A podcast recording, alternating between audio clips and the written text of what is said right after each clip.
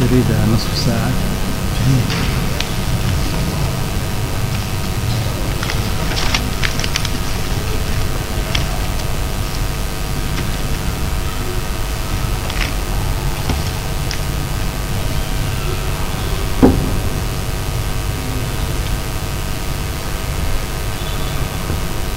إن الحمد لله نحمده ونستعينه ونستغفره ونعوذ بالله من شرور أنفسنا ومن سيئات أعمالنا. من يهده الله فلا مضل له ومن يضلل فلا هادي له. وأشهد أن لا إله إلا الله وحده لا شريك له وأشهد أن محمدا عبده ورسوله. يا أيها الذين آمنوا اتقوا الله حق تقاته ولا تموتن إلا وأنتم مسلمون.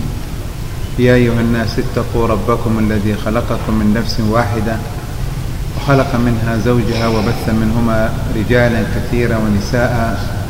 واتقوا الله الذي تساءلون به والأرحام. إن الله كان عليكم رقيبا. يا أيها الذين آمنوا اتقوا الله وقولوا قولا سديدا. يصلح لكم أعمالكم ويغفر لكم ذنوبكم. ومن يطع الله ورسوله فقد فاز فوزا عظيما. ألا وإن أصدق الكلام كلام الله. وخير الهدي هدي محمد صلى الله عليه وسلم. وشر الأمور محدثاتها وكل محدثة في دين الله بدعة وكل بدعة ضلالة. أما بعد فهذه كلمة مختصرة عن التحلي بأخلاق النبي صلى الله عليه وسلم.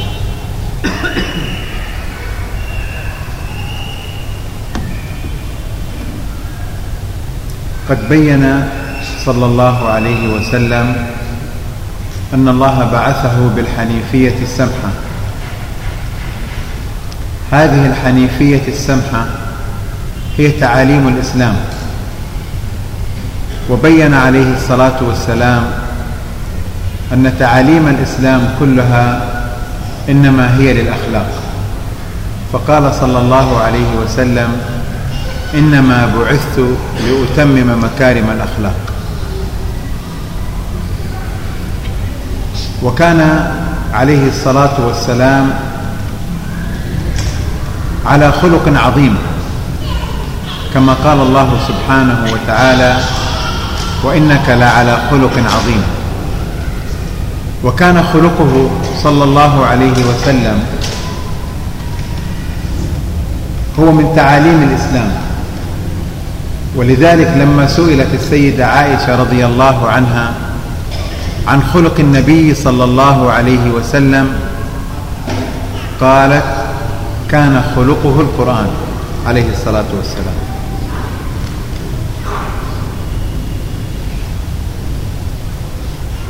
وبين صلى الله عليه وسلم فيما أخرجه الحاكم في المستدرك وغيره أن الأخلاق منها عوالي يعني أخلاق عالية ومنها أخلاق دنيئة سيئة. فقال عليه الصلاة والسلام إن الله يحب عوالي الأمور أو معالي الأمور ويكره سفسافها.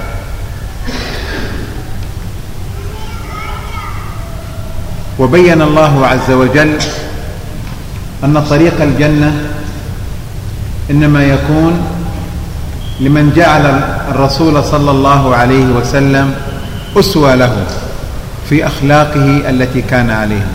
قال تعالى لقد كان لكم في رسول الله أسوة حسنة لمن كان يرجو الله واليوم الآخر. وبين سبحانه وتعالى أن رسول الله صلى الله عليه وسلم كان رفيقا رحيما بأمته في دعوته عليه الصلاة والسلام. فقال تعالى ولو كنت فظا غليظ القلب لانفضوا من حولك.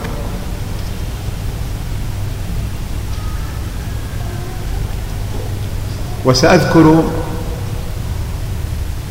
بعد هذه المقدمة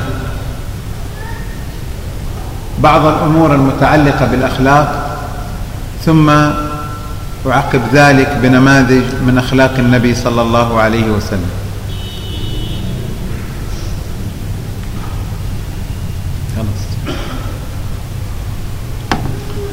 Segala puji bagi Allah Kita memujinya Kita memohon pertolongan padanya Kita pun meminta ampunan Hanya kepadanya Kita berlindung diri kepada Allah Dari kejahatan diri kita Dan dari kejelekan amal perbuatan kita.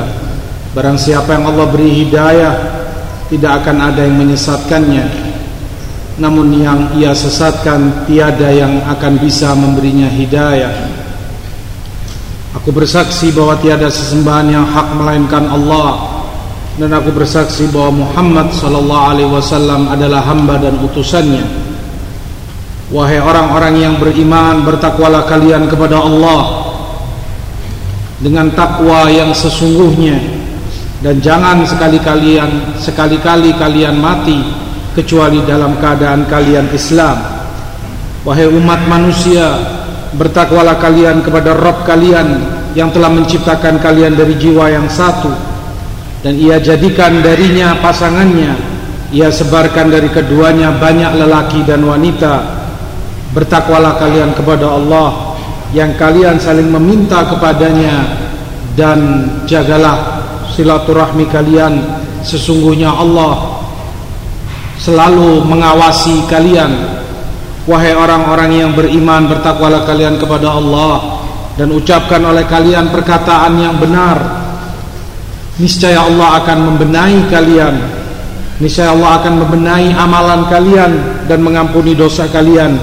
Barang siapa yang taat kepada Allah dan Rasulnya Sungguh dia telah mendapatkan kemenangan yang besar. Sesungguhnya Sebenar-benar perkataan adalah perkataan Allah. Dan sebaik-baik petunjuk adalah petunjuk Rasulullah sallallahu alaihi wasallam. Sejelek-jelek perkara adalah perkara yang diada-adakan karena setiap perkara yang diada-adakan dalam agama Allah adalah bid'ah dan setiap kebid'ahan adalah sesat. Tema kali ini di sesi yang kedua ini adalah secara ringkas akan kita sebutkan tentang menghiasi diri dengan akhlak Rasulullah sallallahu alaihi wasallam. Rasulullah sallallahu alaihi wasallam telah jelaskan bahwa Allah mengutus beliau dengan agama al-hanifiyatu samhah, agama yang lurus dan mudah. Dan itu adalah ajaran-ajaran Islam secara menyeluruh. Dan beliau jelaskan pula bahwa agama Islam, agama yang lurus dan mudah adalah akhlak yang mulia. Sebagaimana beliau sabdakan dalam hadisnya, "Innama bu'itsu li utammima makarimal akhlak." Sesungguhnya aku diutus hanyalah untuk menyempurnakan akhlak yang mulia. Dan akhlak Rasulullah adalah sangat agung, sangat mulia. Sehingga Allah sebutkan dalam Quran wa innaka la'ala khuluqin azim. Dan sesungguhnya engkau di atas akhlak yang mulia. Demikianlah akhlak Rasulullah sallallahu alaihi wasallam adalah cermin dari ajaran-ajaran Islam. Oleh sebab itu ketika Aisyah radhiyallahu taala anha ditanya tentang akhlak beliau akhlak Rasulullah maka jawab Aisyah kana khuluquhul Quran bahwa akhlak Rasulullah sallallahu alaihi wasallam adalah Quran. Rasulullah pun menjelaskan sebagaimana dalam hadis riwayat Hakim dan yang lainnya bahwa akhlak ada yang mulia, ada akhlak yang tinggi, ada pula akhlak itu yang rendah dan tercela, akhlak yang jelek. Beliau sebutkan dalam riwayat Hakim, sesungguhnya Allah mencintai akhlak yang tinggi, akhlak yang mulia dan membenci akhlak yang rendah dan jelek. Allah pun jelaskan kepada kita bahwa jalan menuju surga adalah ketika seorang mukmin menjadikan Rasulullah sebagai suri toladannya dalam seluruh aspek kehidupannya.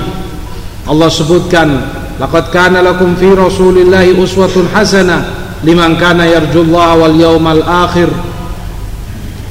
sungguh untuk kalian pada diri Rasulullah sallallahu alaihi wasallam ada suri toladan baik bagi orang yang mengharapkan Allah dan hari akhir maka Rasulullah sallallahu alaihi wasallam beliau adalah sosok seorang nabi yang sangat penyayang yang sangat berlemah lembut di dalam dakwahnya. Allah sebutkan dalam Quran tentang beliau walau kunta faddan ghalidhal qalbi lan faddu min kalau saja engkau itu keras dan kaku kaku hati maka mereka akan lari darimu maka dalam kesempatan kali ini akan kami sebutkan beberapa pembahasan yang terkait dengan permasalahan akhlak dan contoh-contoh akhlak Rasulullah صلى الله عليه وسلم لماذا ندرس أخلاق الرسول صلى الله عليه وسلم ندرس أخلاق الرسول صلى الله عليه وسلم لنتأسى به ولنقلده ونتابعه صلى الله عليه وسلم فيما كان عليه. فقد جاء في الحديث إنكم لن تسعوا الناس بأموالكم ولكن سعوهم بأخلاقكم. فالمؤمن مهما كان لديه من مال لا يمكنه أن يسع الناس بهذا المال. لكن بحسن الخلق يسع المسلم جميع الناس أن يعاملهم بالتي هي أحسن. نحن نتعلم أخلاق الرسول لكي نفعل مثل ما فعل الرسول صلى الله عليه وسلم. امتثالا لأمر الله لقد كان لكم في رسول الله أسوة حسنة. امتثالا لأمر الله باتباع الرسول صلى الله عليه وسلم. والأخذ بسنته وسيرته التي كان عليها صلى الله عليه وسلم. وقد اهتم علماء الإسلام بأخلاق الرسول كما اهتموا بسيرة الرسول صلى الله عليه وسلم. فهناك كتب السيرة التي تحكي أيام الرسول وحوادثه وغزواته وما كان من سيرته عليه الصلاة والسلام. وهناك كتب الشمائل التي ترصد أخلاقه صلى الله عليه وسلم وصفاته الخلق الخلقية والخلقية. كتب الشمائل ومن أشهرها كتاب الشمائل للإمام الترمذي وكتاب أخلاق النبي صلى الله عليه وسلم لأبي الشيخ الأصفهاني. قد يقول قائل من أين نحن نستطيع أن نأتي بأخلاق مثل أخلاق الرسول صلى الله عليه وسلم؟ فأقول لك يا أخي الأخلاق منها ما هو مكتسب ومنها ما هو جبلي. وحتى الجبلي ممكن أن يكون مكتسبا. فقد ذكر رسول الله صلى الله عليه وسلم في حديث أن الحلم صفة جبلية. في حديث أشج عبد القيس لما وفد قومه قومه إلى رسول الله صلى الله عليه وسلم فتاخر هو عنه حتى اغتسل وتطيب وأصلح من شأنه ثم جاء إلى الرسول صلى الله عليه وسلم فبايعه فقال الرسول لأشج عبد القيس إن فيك لخصلتين يحبهما الله ورسوله الحلم والأناة. فقال يا رسول الله أخصلتين جبلني الله عليهما أم أني تخلقت بهما؟ فقال بل جبلك الله عليهما. فذكر الرسول في هذا الحديث الحلم والأناة وأنه مما جبل عليه أشج عبد القيس. وفي حديث آخر يقول صلى الله عليه وسلم إنما العلم بالتعلم وإنما الحلم بالتحلم ومن يتحرى الخير يعطاه ومن يتوقى الشر يوقاه فدل هذا الحديث أن الحلم يكون بالاكتساب الإنسان يعود نفسه على هذه الصفة حتى يكتسبها وتكون فيه صفة قوية راسخة ينبعث بها في تعاملاته وتصرفاته مع الناس ويحاول أن يتحلى بأخلاق الرسول صلى الله عليه وسلم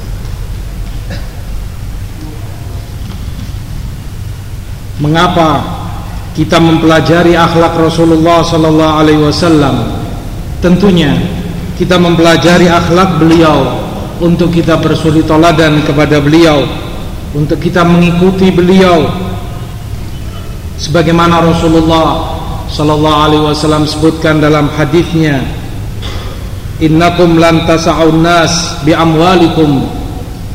Kalian tidak akan bisa mencukupi orang dengan harta kalian. Artinya tidak setiap orang mampu berbuat baik kepada orang lain dengan hartanya. Walakin tas'aunahum bi akhlaqikum. Tapi kalian cukup mencukupi mereka dengan akhlak kalian. Kalian bisa berbuat baik siapa pun dari seorang muslim mampu berbuat baik kepada orang lain dengan akhlaknya.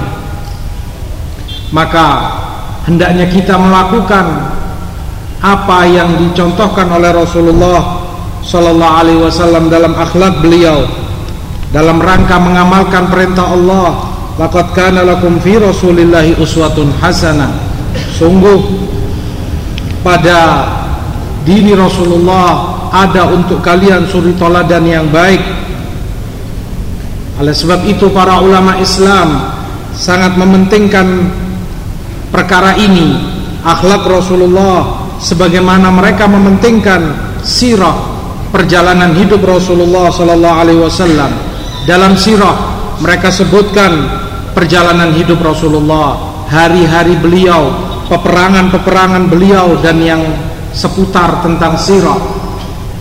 Maka dalam perkara akhlak pun para ulama Islam sangat mementingkan maka mereka tulislah karya-karya mereka seperti perkara syama'il yang tersebutkan di sana beberapa berbagai penjelasan tentang Rasulullah SAW baik ciptaan beliau maupun akhlak akhlak beliau yang mulia dan di antara kitab-kitab syama'il ini yang terkenal adalah kitab syama'il karya Imam At-Tirmidzi rahimahullah Demikian pula kitab Akhlakun Nabi sallallahu alaihi wasallam karya Imam Abu Syekh Al-Asbahani rahimahullahu taala.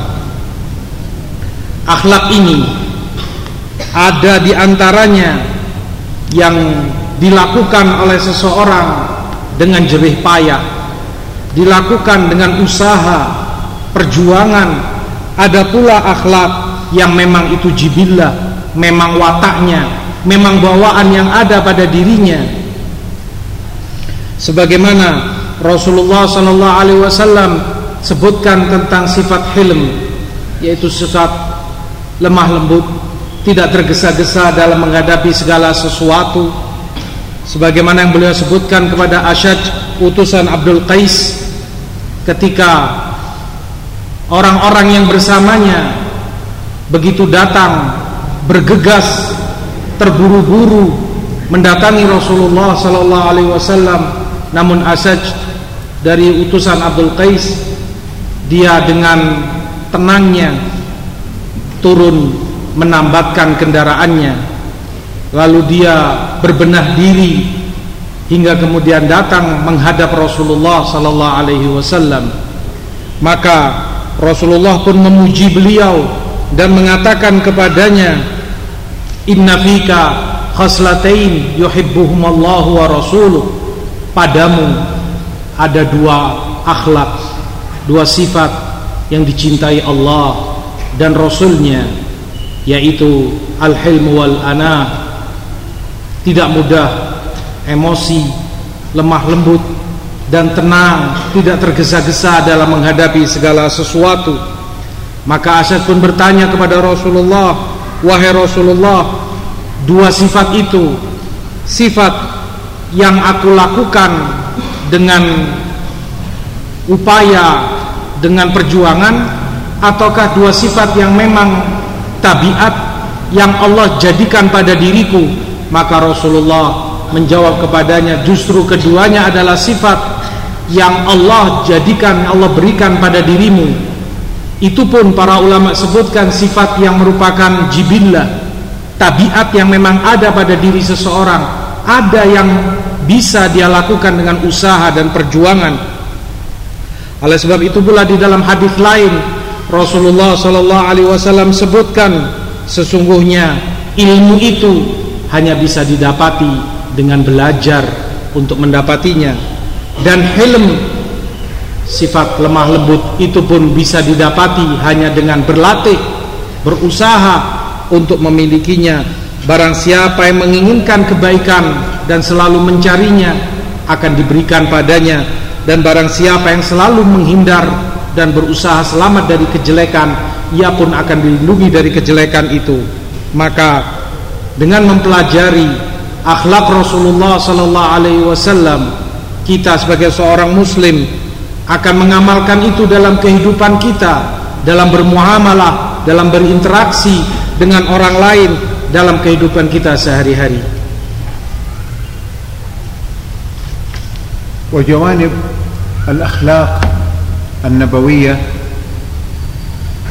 تأتي في عدة جهات في جهة شخصه عليه الصلاة والسلام في جهة تشريعاته عليه الصلاة والسلام في جهة معاملته صلى الله عليه وسلم للآخرين. كل هذه الجهات فيها من أخلاق الرسول صلى الله عليه وسلم بل الدين كله أخلاق كما قال إنما بعثت لأتمم مكارم الأخلاق. وتطبيق الدين وتطبيق تعاليم الإسلام في الطهارة والصلاة والصوم والزكاة والحج والبيع والشراء والنكاح والطلاق والمواريث وغير ذلك يعلم الإنسان الأخلاق. وممكن الإنسان يستخرج أخلاق الإسلام في كل عبادة من العبادات. ولذلك قالت عائشة كان خلقه القرآن. من أخلاقه صلى الله عليه وسلم الصبر. والصبر هو حبس النفس على طاعة الله. الصبر هو حبس النفس على طاعة الله أمام داعي الهوى والشهوة. أمام داعي الهوى والشهوة. وقد كان رسول الله صلى الله عليه وسلم المثل الأعلى في الصبر. والله قد أمره بالصبر. فقال اصبر كما صبر أولو العزم من الرسل. فأمر الرسول بأن يصبر كما صبر أولو العزم من الرسل. وقد صبر رسول الله صلى الله عليه وسلم على أذى الكفار في مكة صبرا عظيما. هو وصحابته عليه الصلاة والسلام. وصبر على ضيق العيش. فكم في حديث جاء أن رسول الله صلى الله عليه وسلم خرج من بيته بسبب الجوع. صبر على ضيق العيش وعلى ضيق الحال. وكان عليه الصلاة والسلام صابرا في أداء العبادة والشكر لله. فقد ورد أنه قام يصلي من الليل حتى تورمت قدماه. فقيل له يا رسول الله أتقوم من الليل حتى تتورم قدماك وقد غفر الله لك ما تقدم من ذنبك. فقال صلى الله عليه وسلم أفلا أكون عبدا شكورا؟ والشكر ثمرة الصبر. الشكر ثمرة الصبر. فالرسول صلى الله عليه وسلم كان صابرا محتسبا في دعوته وفي حياته وفي شكره لربه سبحانه وتعالى. من صفاته أيضا صلى الله عليه وسلم الرفق. وقد جاء في الحديث أن يهوديا مر برسول الله صلى الله عليه وسلم فقال السام عليك يا محمد. والسام يعني الموت فكأنه يدعو على الرسول صلى الله عليه وسلم.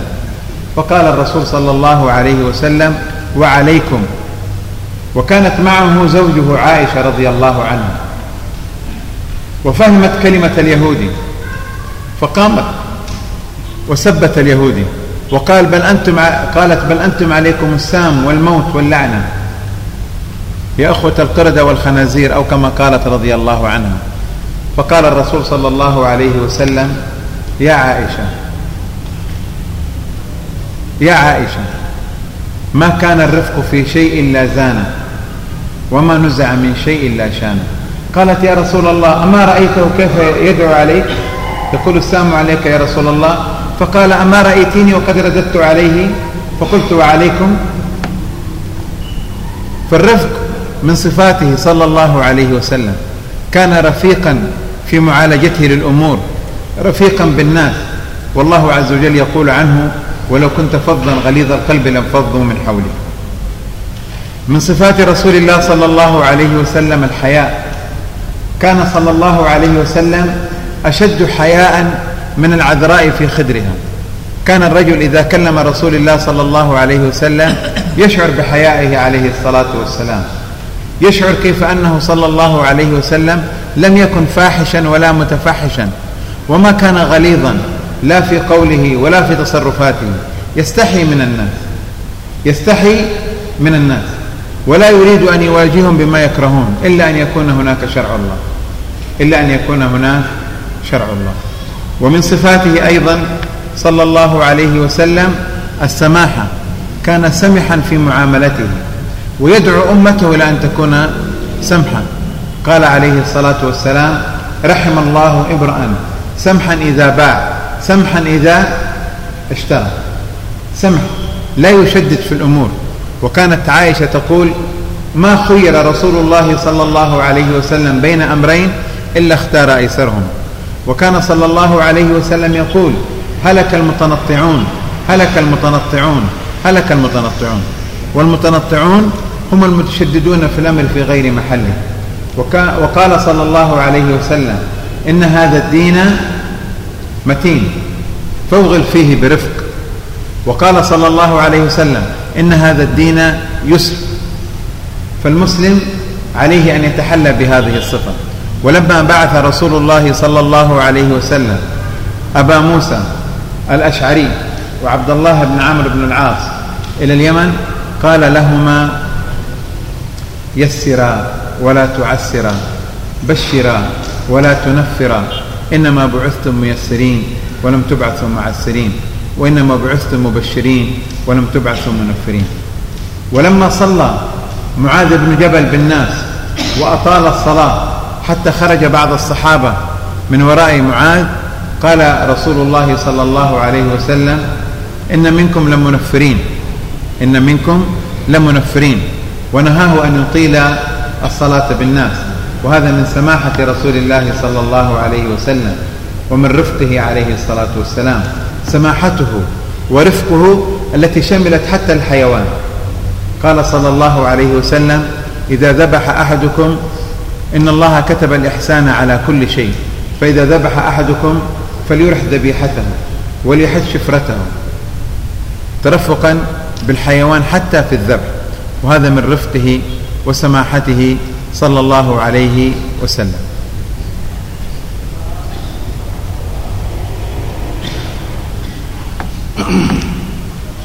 Aspek akhlak Rasulullah Sallallahu Alaihi Wasallam dalam kehidupannya sangatlah luas dan banyak. Baik itu pada kepribadian beliau Sallallahu Alaihi Wasallam ataupun akhlak beliau dalam menjelaskan atau menyampaikan syariat Allah. Demikian pula akhlak beliau dalam muamalah kepada yang lain.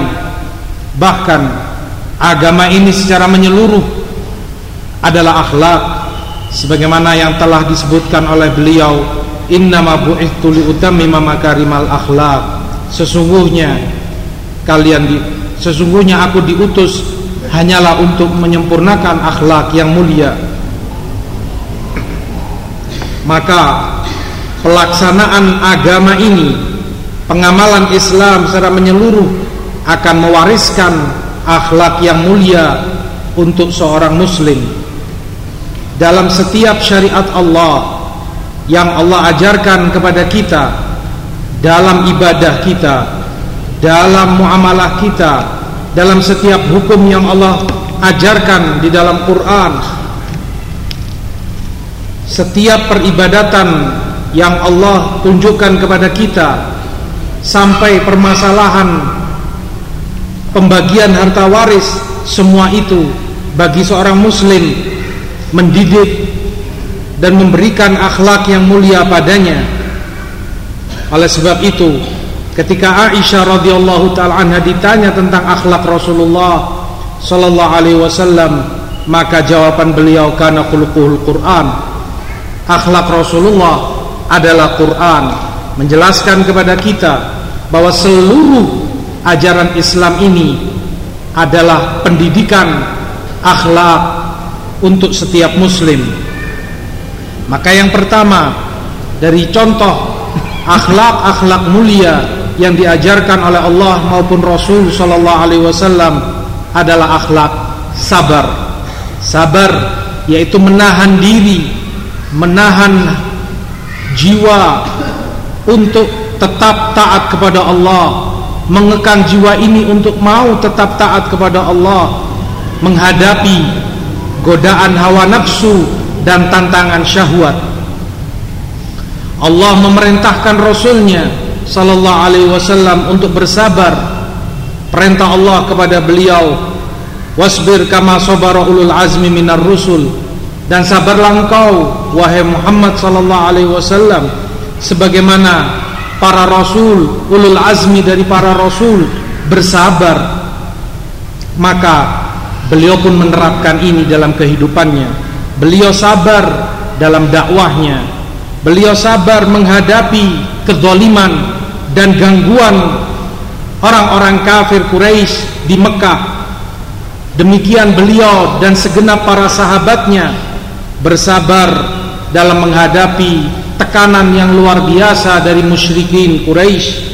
Demikian pula beliau sallallahu alaihi wasallam sabar menghadapi susahnya hidup, sulitnya hidup, sempitnya ekonomi yang beliau hadapi sebagaimana Rasulullah sallallahu alaihi wasallam disebutkan dalam hadis sering beliau keluar dari rumahnya karena lapar sallallahu alaihi wasallam.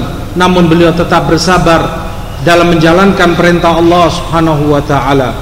Demikian beliau bersabar dalam menjalankan ibadahnya kepada Allah beliau salat qiyamul lail, salat malam, tahajud di tengah malam, bersabar lama salatnya hingga bengkak telapak kaki beliau sampai-sampai ketika dinyatakan kepada beliau wahai Rasulullah, mengapa engkau salat seperti ini? Sabar dengan lamanya hingga bengkak kakimu padahal telah Allah ampuni dosa-dosamu yang telah lalu maupun yang akan datang. Maka beliau katakan, "Bukankah aku senang Tidakkah aku senang untuk menjadi seorang hamba yang bersyukur kepada Allah Demikian syukur Bersyukur kepada Allah Merupakan salah satu buah dari kesabaran seorang muslim Maka demikianlah Rasulullah seorang yang penyabar Dan mengharap dengan kesabarannya Apa yang di sisi Allah subhanahu wa ta'ala Demikian pula beliau selalu bersyukur kepada Allah dalam kehidupannya yang kedua adalah sifat beliau yang selalu berlemah lembut.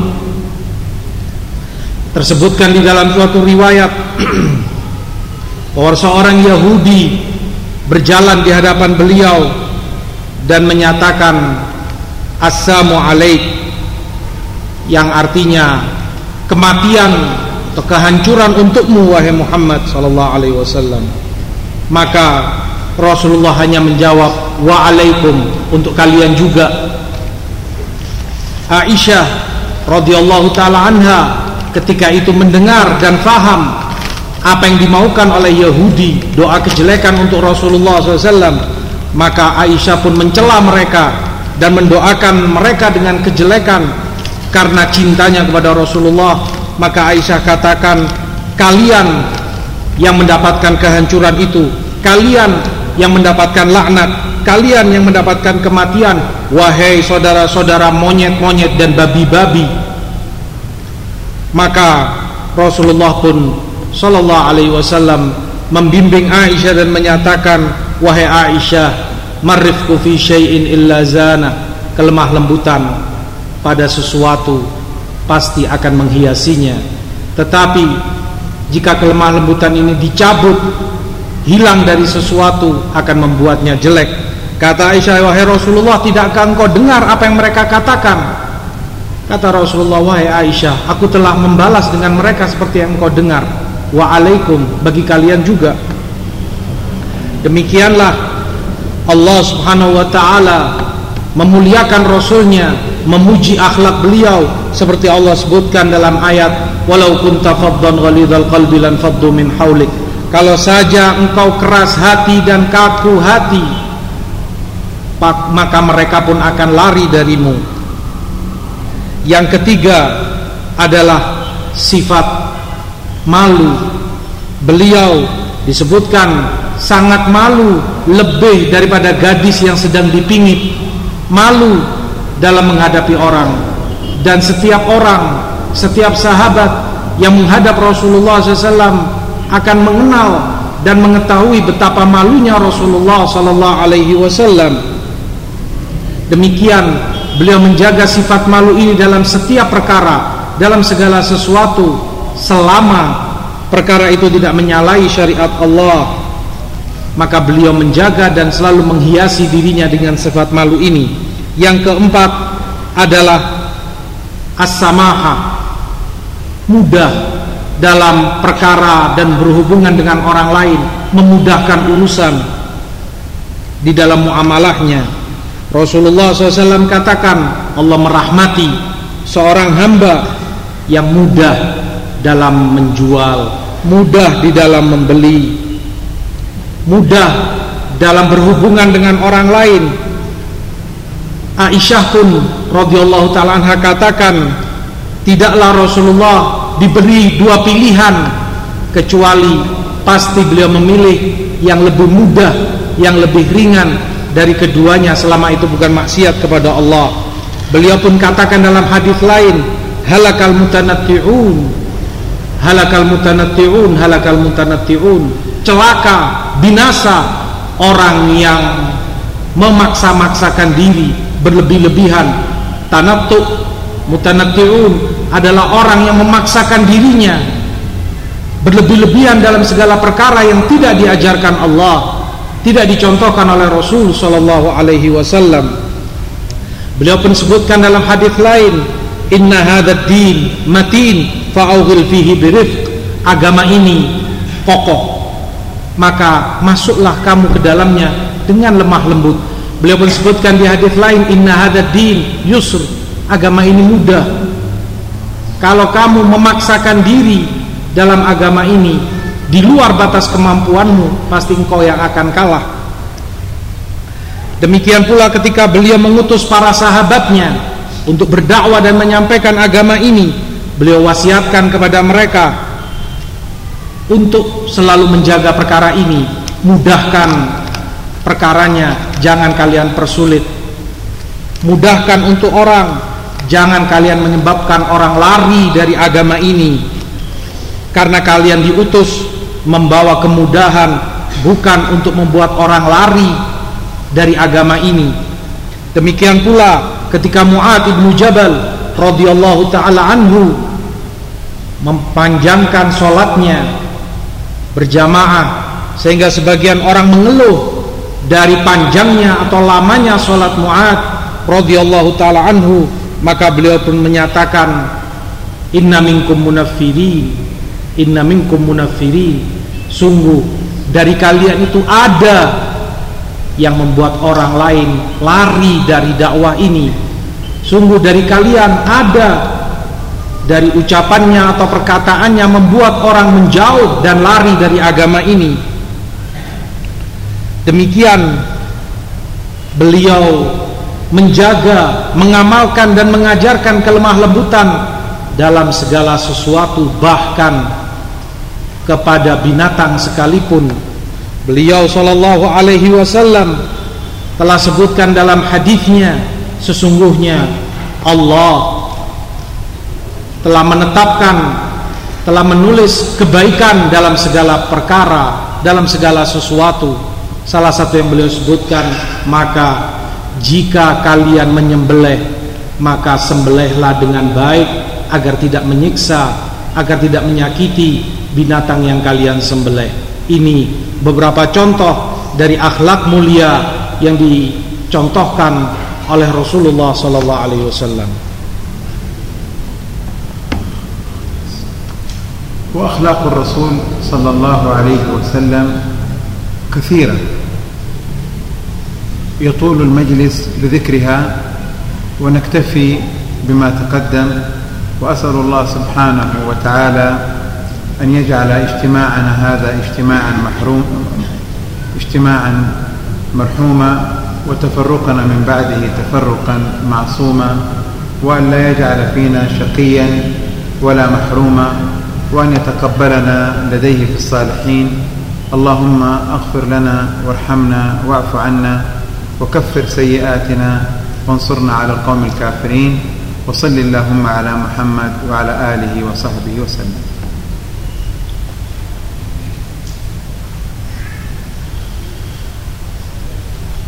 akhlak Rasulullah Sallallahu Alaihi Wasallam tentunya sangatlah banyak. Kalaulah kita menyebutkan satu persatu tentunya akan banyak memakan waktu. Tetapi yang tersebutkan di atas cukup bagi kita sebagai contoh suri toladan dari Rasulullah Sallallahu Alaihi Wasallam dalam akhlak akhlak beliau yang mulia. Maka kita memohon kepada Allah agar menjadikan pertemuan kita ini pertemuan yang penuh dengan rahmat dan perpisahan kita pun setelah ini perpisahan yang mendapatkan perlindungan darinya dan agar Allah tidak menjadikan satupun dari kita orang yang celaka dan terhalangi dari kebaikan maka ya Allah ampuni dosa-dosa kami beri kami rahmat dan beri kami kemenangan atas orang-orang yang kafir itu dan solawat serta salam keharibaan Rasulullah Sallallahu Alaihi Wasallam. Demikian yang telah disebutkan oleh Syekhuna Muhammad bin Umar Bazmul حفظه الله تعالى وأحسن الله إليه وجعل هذا في ميزان حسناته. سبحانك وبحمدك لا إله إلا أنت أستغفرك وأتوب إليك. والحمد لله رب العالمين. وجزاكم الله خيرا. السلام عليكم.